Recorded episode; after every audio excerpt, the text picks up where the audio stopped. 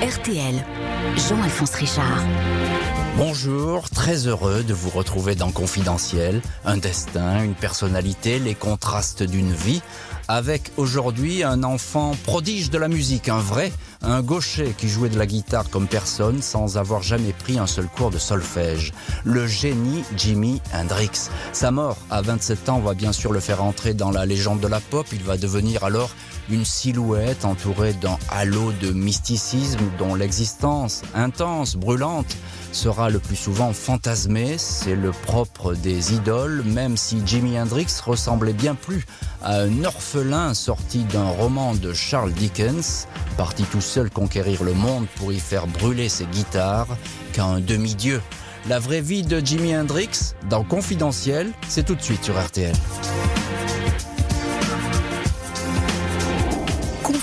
Jimi Hendrix sur RTL.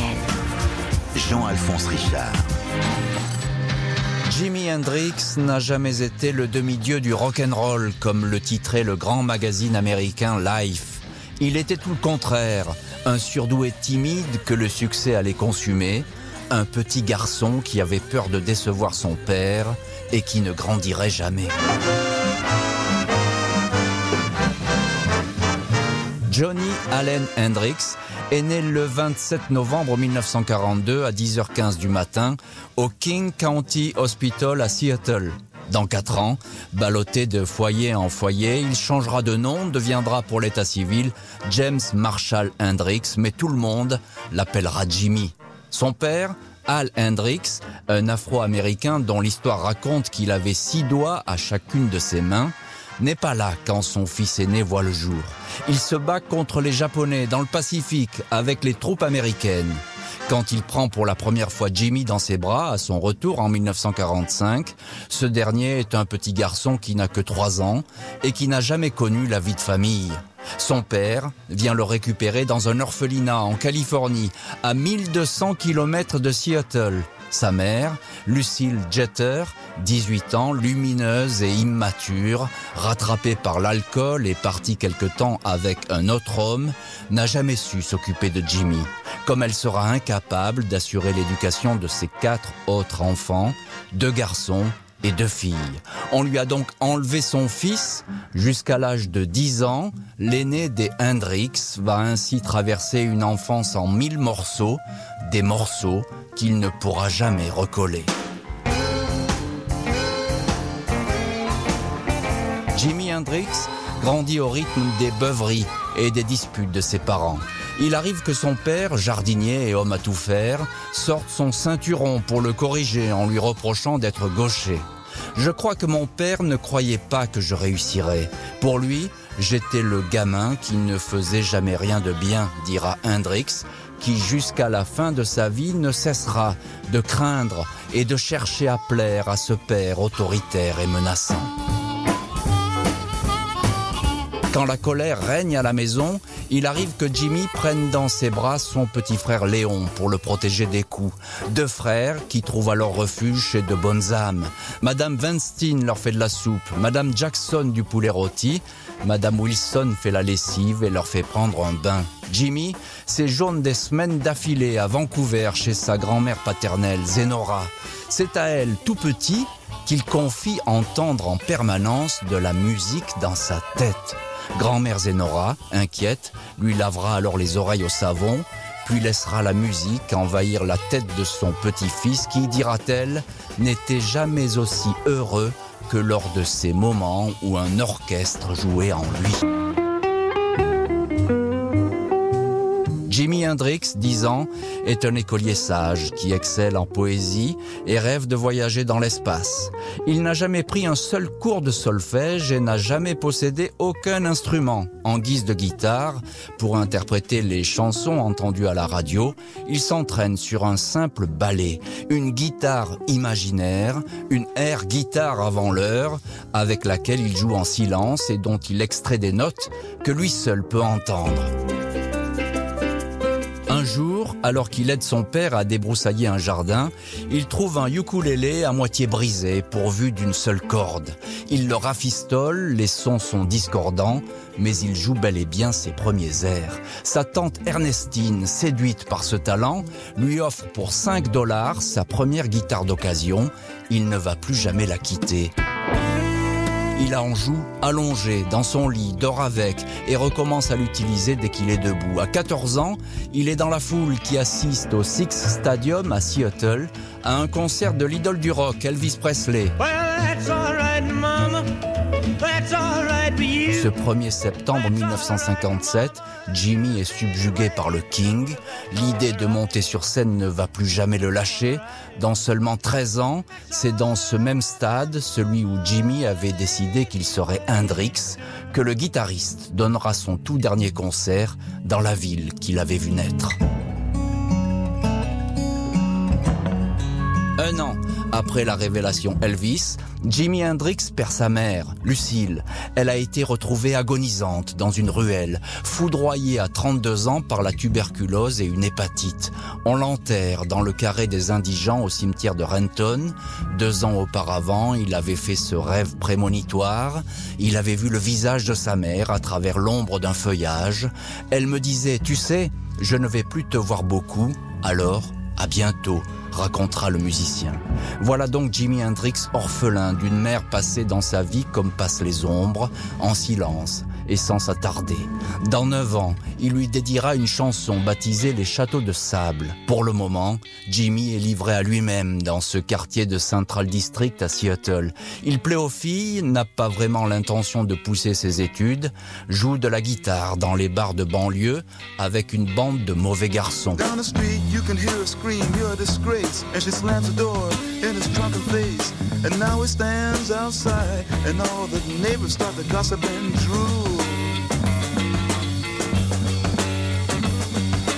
Cries, oh girl, you must be mad.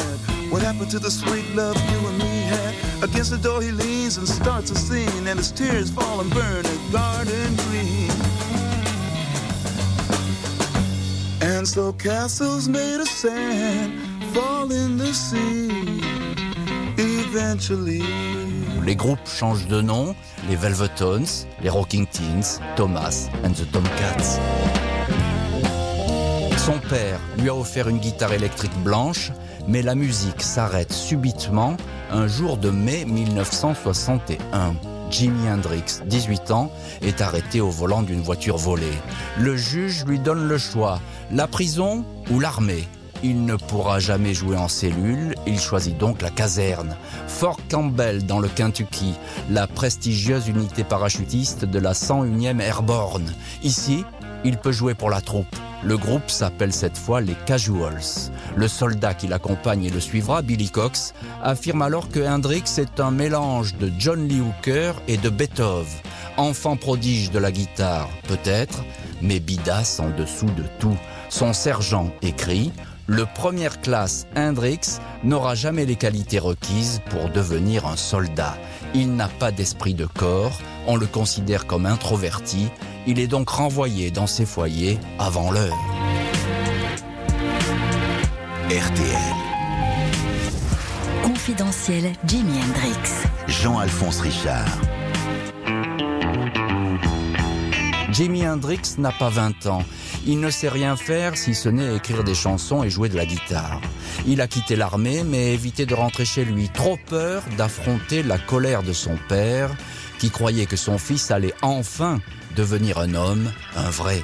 Jimmy préfère lui écrire pour l'informer de ses moindres faits et gestes, une correspondance qui ne va jamais cesser. Il a atterri à Nashville où il joue de groupe en groupe, il est noir et dans l'Amérique de la ségrégation, il est condamné à ne jouer que sur certaines scènes. Il n'a pas encore les cheveux ébouriffés, enfile les uniformes stricts des orchestres qui l'embauchent, mais impossible pourtant de ne pas remarquer ce garçon. Son style est unique. Il lui arrive même de jouer de la guitare avec les dents. Il va vite se distinguer par des perruques argentées et des tenues flashy. À son père, il écrit Tant que j'ai ma guitare et mon ampli, rien ne peut m'arriver. Je ne mange pas tous les jours à ma faim, mais tout va bien pour moi.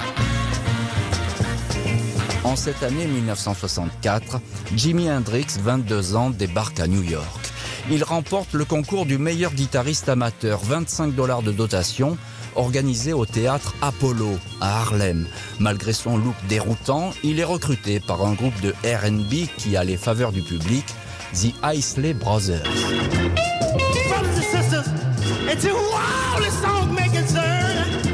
C'est à cette époque qu'il croise la route d'une groupie qui va devenir sa muse, sa protectrice, son attachée de presse, son amante, sa confidente et son mauvais génie. Devon Wilson a un an de moins que lui, une beauté à couper le souffle, de faux de Josephine Baker. J'ai été attiré par la flamboyance de Jimmy alors qu'il n'était pas encore une star. Il savait comment se distinguer des autres. Ses cheveux étaient bien plus longs que n'importe quel musicien noir du moment, dira-t-elle.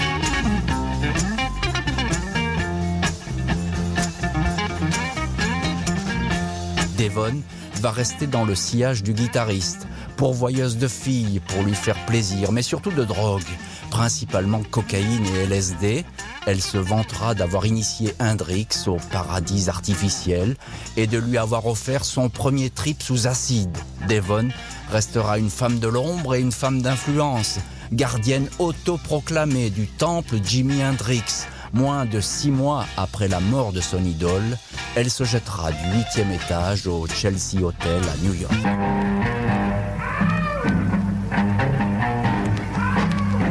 À l'été 1965, Jimi Hendrix est sur scène avec Jimmy James and the Blue Flames. Il joue au café Wa dans Greenwich Village. Linda Keith, alors petite amie de l'anglais Keith Richards qui commence à triompher avec les Stones, est subjuguée par ce guitariste. Un virtuose qui ignore le solfège et improvise des partitions. Le Mozart du rock. Le bouche à oreille fonctionne. Un an plus tard, 24 septembre 1966, Hendrix atterrit à Londres, la Mecque de la musique, l'endroit où ça se passe. Hendrix est alors un parfait inconnu, mais dans neuf mois, juin 1967, il quittera la capitale anglaise comme une nouvelle star, 150 concerts et un catalogue de tubes. Le nouveau venu joue dans des clubs londoniens, mais c'est curieusement en France qu'il va donner son tout premier concert dans une grande salle. Le 13 octobre 1966, au cinéma Le Novelty à Évreux, le Jimi Hendrix Experience assure la première partie d'un chanteur qui provoque des émeutes, un certain Johnny Hallyday.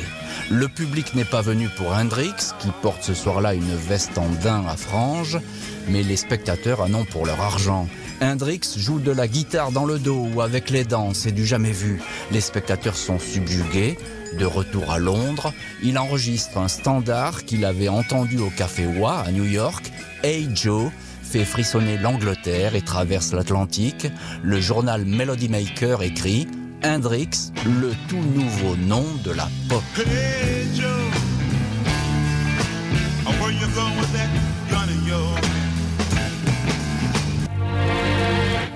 Confidentiel Jimi Hendrix. Avec Jean-Alphonse Richard sur RTL. Jimi Hendrix, 24 ans, est heureux en Angleterre. Les nuits sont blanches mais joyeuses. Il claque tous ses cachets en alcool et produits dopants de toutes sortes. Le guitariste américain, coupe afro, veste militaire kaki et chemise à fleurs, multiplie les conquêtes féminines. Surpris un jour dans un bain moussant avec une fan, il explique que celle-ci voulait un autographe. Cathy Etchingham, 20 ans, ne sera toutefois jamais une maîtresse de passage ou une groupie. Il l'a rencontrée dans une boîte de nuit du quartier de Mayfair, le Scotch of St. James. Si Devon restera la première égérie, Cathy sera la femme qui comptera le plus dans sa vie. Entre ces deux-là, le coup de foudre est immédiat. Cathy se souviendra longtemps de sa première nuit passée avec Jimmy.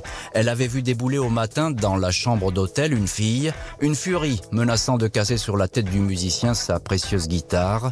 L'inconnu emportera l'instrument dans sa Jaguar bleue poursuivi par Hendrix. En ces années où le succès se dessine, Cathy le rassure, le soigne et l'apaise. Il utilisera son deuxième prénom, Mary, pour écrire une chanson et gardera toujours une mèche de ses cheveux au fond de ses bottes, une superstition vaudou qui dit que notre propre corps doit toujours être en contact avec l'être aimé.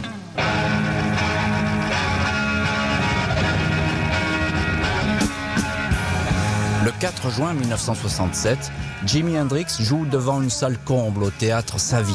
Ce soir-là, il brise sa guitare et écrit dessus Repose en paix ma chère guitare, 4 juin 1967, Saville, Londres. Hendrix fait ses adieux à l'Angleterre. Contraint et forcé, son visa vient d'expirer. Ici, il était courtisé, applaudi, acheté ses tenues baroques chez Dandy Fashions, et le voilà qui s'en va.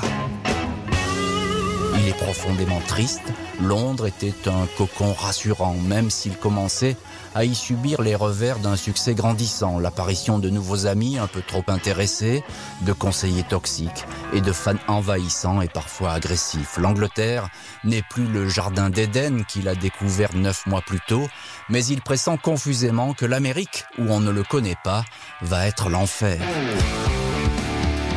Seulement deux semaines après avoir dit au revoir à l'Europe, le 16 juin, il est sur les planches du festival pop de Monterrey, en Californie. 100 000 spectateurs sous un soleil psychédélique. À la tête du Jimi Hendrix Experience, il porte une chemise à jabot, un foulard rouge dans ses cheveux, un pantalon rouge. Sa guitare brûle performance magique et quasi irréelle qui met le public en transe, l'anonymat américain d'Hendrix n'aura duré qu'une quinzaine de jours. Yes, as I said before, it's really groovy. I had to bore you for about six or seven minutes to do a little thing. Excuse me for a minute. Just let me play my guitar, right?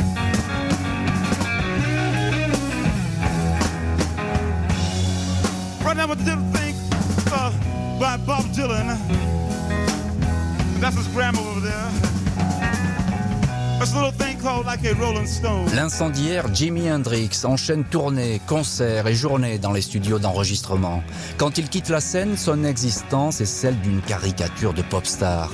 Les filles, l'alcool, la seule substance qui rend ce garçon timide et placide férocement agressif, et la drogue, le LSD pour planer, les hallucinogènes pour se relaxer, la cocaïne pour tenir le choc, l'héroïne, à moins ses faveurs, les piqûres lui font peur. Jimmy continue à écrire à son père comme un bon fils qui espère en retour un signe d'encouragement.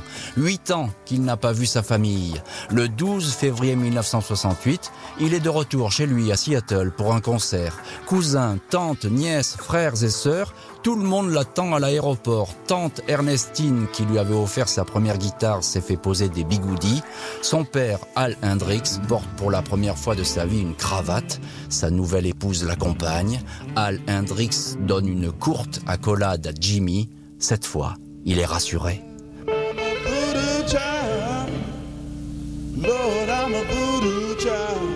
En ce début d'année 1969, Hendrix, chapeau décoré d'une plume d'aigle et médaille Cherokee autour du cou, est au sommet de son succès. Demandé partout, assiégé, harcelé, son nouveau et unique manager, Mike Jeffrey, est un personnage au passé trouble qu'on dit lié au service secret.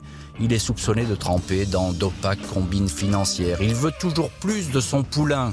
Jimi Hendrix ne vit que pour la musique, mais il est devenu malgré lui un coffre-fort ambulant, une poule aux œufs d'or du rock. Il est éreinté, au point de ne dormir parfois que 5 à 8 minutes par nuit. Au mois de février, il décide ainsi d'aller se mettre au vert à Londres. En fait, il se réfugie au numéro 23 de Brook Street, chez Cathy Etchingham, qu'il n'a pas vu depuis six mois. Il retrouve ce petit appartement qu'ils avaient meublé ensemble, le tapis rouge et les rideaux de velours turquoise. Cathy, en face d'elle, un homme qui suffoque, rongé par la tension et les interrogations. Il repart, elle ne le reverra qu'un an plus tard, par hasard, la veille même de sa mort. Elle se souviendra alors d'avoir croisé un fantôme gris et hagard. Hey Joe, cours pas comme ça. Dis, y a pas le feu chez toi. Hey Joe, viens dire bonjour,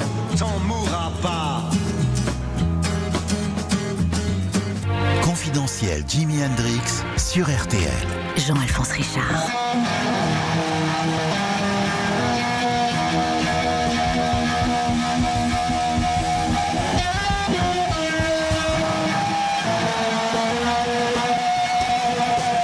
Du 15 au 17 août 1969, Jimi Hendrix est sur la scène du festival de Woodstock. Trois jours de paix et de musique, dit l'affiche, alors que la guerre au Vietnam fait rage. Il porte une tunique indienne à franges et un bandeau rose autour du front.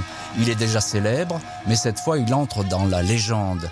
Il joue l'hymne américain comme personne ne l'avait fait auparavant. Le choc est retentissant. Les journaux veulent savoir si le musicien voulait se moquer du drapeau et de l'armée, comme le dénoncent quelques conservateurs, ou s'il voulait tout au contraire réconcilier l'Amérique avec la paix. En fait, il a totalement improvisé, n'a pas réfléchi. À une télé, il déclare Je suis américain, alors j'ai joué cette air. On nous le faisait chanter à l'école, c'était comme un flashback. Ce n'était pas déplacé, c'était juste beau. Woodstock sera-t-il le chant du cygne de l'enfant prodige de la pop, sa dernière flamboyance? Après ce concert, il semble avoir perdu ses marques, tout se dérègle.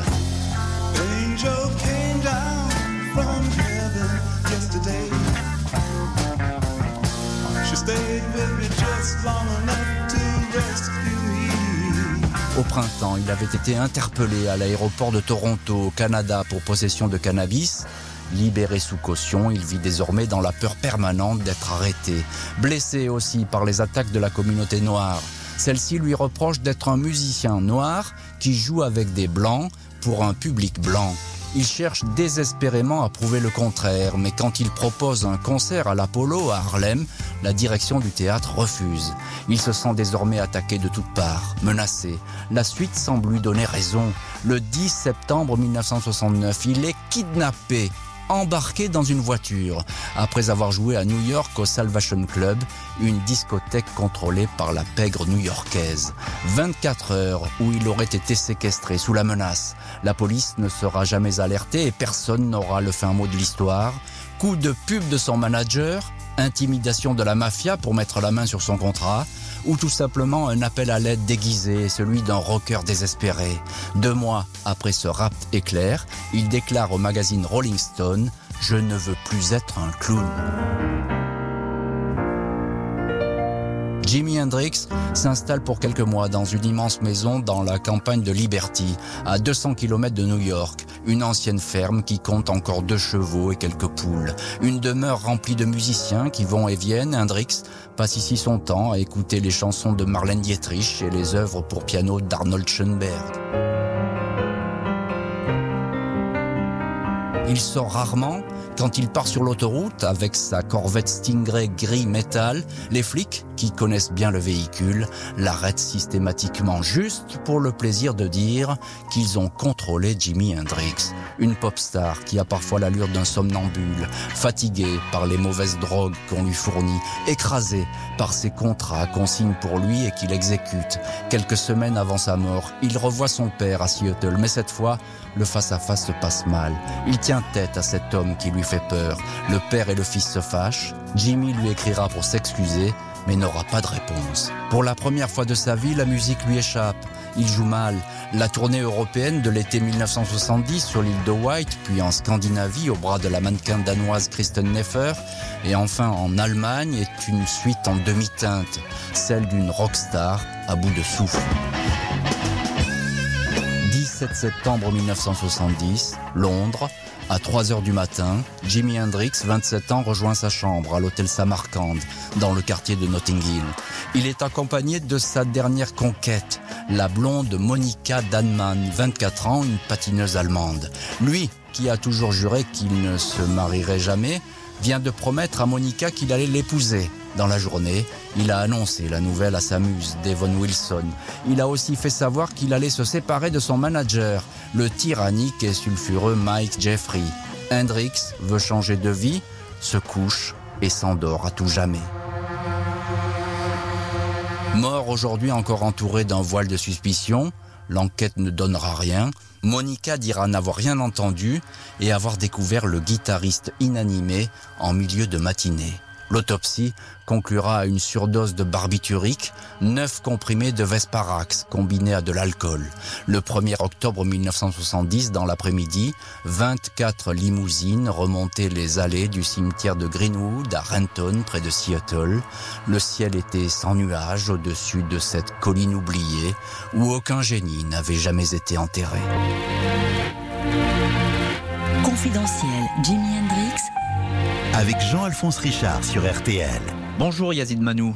Bonjour Jean-Alphonse. Merci beaucoup d'avoir accepté l'invitation de Confidentiel. Euh, vous êtes tout simplement le spécialiste français de Jimi Hendrix. On peut pas voir les choses autrement. Vous êtes un grand fan de ce guitariste depuis des années et des années. Euh, vous avez entre autres écrit la préface du livre de Gillian Gare, Jimi Hendrix, toute l'histoire qui est parue aux éditions Hachette EPA. Alors, le fil rouge d'Hendrix, c'est évidemment la guitare, mais il y a un autre fil rouge dans sa vie qui est important, c'est son père, Al Hendrix, parce que là, ça va être la, fondation un petit peu d'une histoire familiale qui est pas simple pour, pour Jimi Hendrix. Ah non, c'est le moins qu'on puisse dire.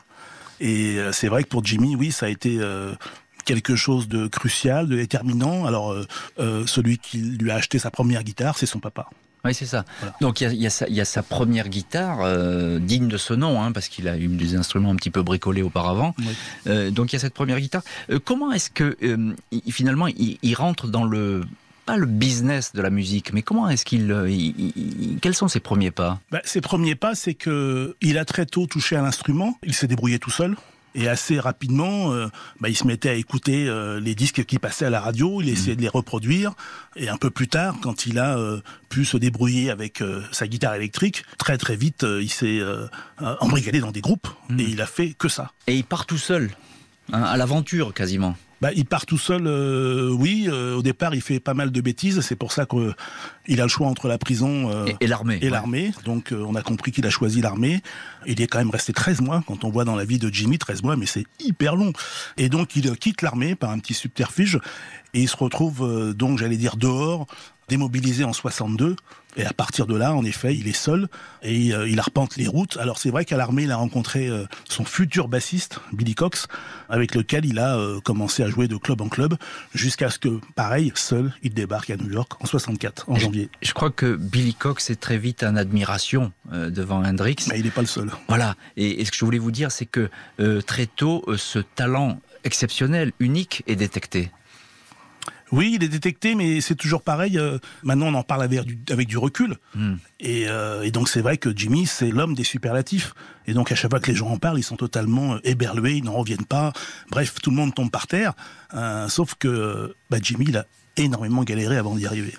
C'est-à-dire? Bah, Entre 64 et 66, il a joué dans un nombre considérable de groupes de rhythm and blues et à chaque fois il en faisait trop parce qu'il faisait trop de bruit, parce qu'il jouait trop fort, parce qu'il suivait pas les règles.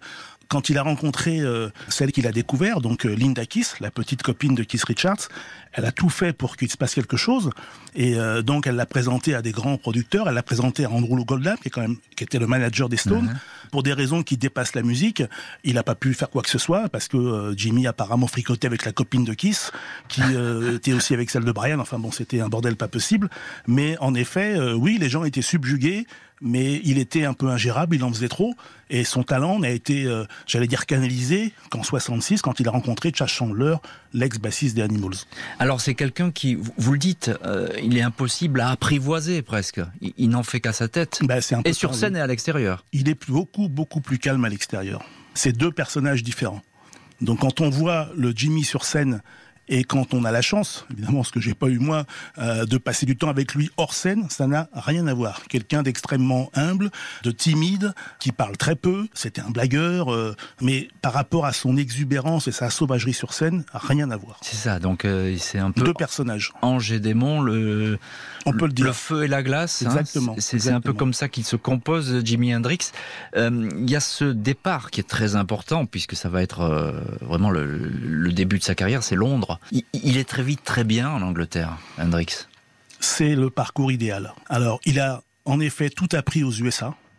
Euh, il a appris euh, euh, à jouer. Il a regardé les leaders pour lesquels il jouait, comment ces gens comme Richard galvanisaient la foule. il a vu le comportement hystérique du public quand lui jouait avec ses dents, quand il se couchait par terre. Il a, il a appris tout ça et euh, euh, finalement, quand il arrive en Angleterre, il est archi, archi prêt. Et la différence, c'est que euh, voilà, l'Angleterre, bah, euh, on peut pas dire qu'il ait subi le racisme fréquemment aux USA, mais en Angleterre, c'est carrément autre chose. Mm. et là, il explose parce que les Anglais n'ont jamais vu et n'ont jamais entendu ça. et donc, le premier jour ou le deuxième jour, dès qu'il se met à jouer, quand il voit la réaction en face, tout est gagné. Tout est gagné très vite. Et alors, il devient une, une star britannique. Hein. Il n'est pas encore très connu aux, États-Unis à ce Ah, moment. mais il n'est pas connu du tout. Il ne sera connu aux États-Unis que le lendemain du concert de Montréal le 18 juin 67. À Là, son- on est encore en 66. À son retour euh, aux- États-Unis, il y a une foule de femmes et de filles qui gravitent Oh autour d'Hendrix. là, on peut en faire aussi toute la nuit. Alors dites-nous un petit peu, parce que là, c'est- un chapitre important dans la vie d'Hendrix. Les femmes, elles ont beaucoup compté pour lui. Mais elles ont énormément compté. La première, la numéro un, c'est sa maman, Lucille Jeter, qui décède euh, malheureusement euh, en 58. Mhm. Euh, on n'est même pas sûr que Jimmy ait pu aller à l'enterrement. Bon, ça, c'est encore les rapports compliqués avec le papa. Euh, mais c'est vrai qu'il y a des femmes partout. Oui, ça Tous les jours. Ça n'arrête pas. tous les soirs. Je sais pas comment il fait. Il y a des situations d'embrouille, mais c'est pas possible. C'est même drôle. Et euh, euh, alors la, la la muse, il y en a eu tellement, c'est difficile d'en nommer Il une. y en a au moins deux. Mais le soir où il arrive en Angleterre, le premier soir, le 24 septembre 66, il tombe dans les bras de Cathy Etchingham, qui était une DJ. Officiellement, il est avec elle de 66 à 69. Mais quand on connaît toutes les histoires qu'il a eues pendant ces trois ans, je sais pas comment elle, elle a fait, parce qu'elle devait le savoir. Euh, mais le soir où il arrive en Angleterre, il y a un crépage de chignon entre Linda Kiss qu'il a découvert à New York, donc la petite copine de Kiss, qui se bagarre avec Cathy, qu'il vient de rencontrer il y a quelques minutes. Voilà, c'est un exemple parmi Ouais, tant d'autres. C'est ça. Et ça, ça ne va pas arrêter. hein. Non. Euh, ça, ça- ça Non, va- je crois que ça devait l'amuser. Hein. ça devait l'amuser. Alors il y a quelque chose qui est moins amusant, c'est la drogue, Ah. euh, mais qui est incontournable aussi à l'époque dans ce milieu du, du showbiz, du rock et de la pop. Bah écoutez, euh, trouvez-moi un musicien de cette époque-là qui ne se soit pas drogué. Exact. Euh, c'est un peu le parcours obligatoire. Alors maintenant, il y a drogue et drogue. Jimi Hendrix n'était pas accro à la drogue. Prenez un peu de, de. Non, non, il a, il y a eu un procès. Il a dit j'ai pris toute drogue possible et imaginable, sauf l'héroïne. Jimmy n'était pas accro à l'héroïne. Donc c'est quelqu'un qui ne se piquait pas. D'ailleurs, il avait horreur des piqûres. Euh, on a souvent dit, bon, alors là, je vais aussi un peu vite quand on a parlé de sa disparition, overdose, euh, mais on a su évidemment plus tard que c'est parce qu'il a fait une overdose de somnifères. De- de- oui, mais de- les gens gardent le mot overdose et quand on parle d'overdose, c'est l'héroïne. de, barbiturique euh, très exactement effectivement avec cette mort on va on va on en touchera un mot parce que c'est une mort quand même qui, qui reste au- aujourd'hui euh, étrange il va revenir aux États-Unis Euh, là vous avez très bien dit le festival de Monterrey ça va devenir une star très vite Là, une fois qu'il a conquis toute l'Europe, en effet, grâce à, sur l'insistance de Paul McCartney, qui était donc un des consultants du festival de Montreuil, McCartney insiste pour avoir Hendrix à l'affiche à Montreuil. quel est le, le festival le concert ou peut-être le titre qui le rend éminemment populaire à cette époque? Je pense que euh, l'image de Jimmy sera associée pour toujours à Hey Joe. Puisque c'est ce titre-là qui n'est pas, je le rappelle, qui n'est pas une chanson écrite par Jimi Hendrix, c'est une reprise. C'est une Euh, vieille chanson C'est une vieille chanson, c'est un traditionnel folk qui a été repris euh, par les Leaves, par tellement, tellement de groupes. Jimmy, lui, il a juste ralenti euh, la version. Et c'est vrai que c'est avec ce single-là qu'il explose en Angleterre en 66. Un mot juste sur la mort d'Hendrix, là aussi. Euh, c'est troublant. Euh, il y a des scénarios multiples qui ont été avancés. Écoutez, je dirais que c'était simplement un accident. Voilà. Euh, Il y a des millions de personnes qui euh, malheureusement euh, disparaissent. Quand vous avalez euh, neuf comprimés de Vesparax, qui est un puissant somnifère, et que vous êtes apparemment seul, en général, ça se passe très très mal. En quelques mots, Yazid Manou, quel est l'hé- l'héritage d'Hendrix aujourd'hui? L'héritage, il est, il est énorme, il est multiple. On en parle. Euh, vous voyez, on a célébré les- le 50e anniversaire de sa mort l'année dernière. Jimmy, il est toujours là. Il y a des artistes qui continuent de reprendre sa musique.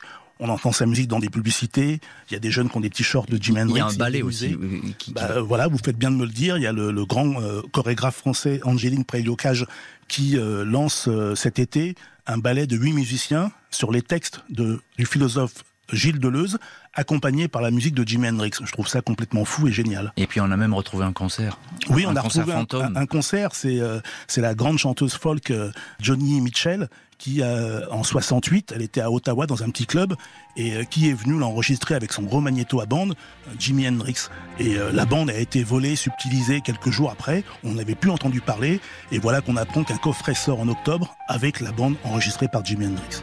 Jimi Hendrix toujours vivant. Donc merci beaucoup Yazid Manou pour vos confidences sur euh, Jimi Hendrix, le divin gaucher.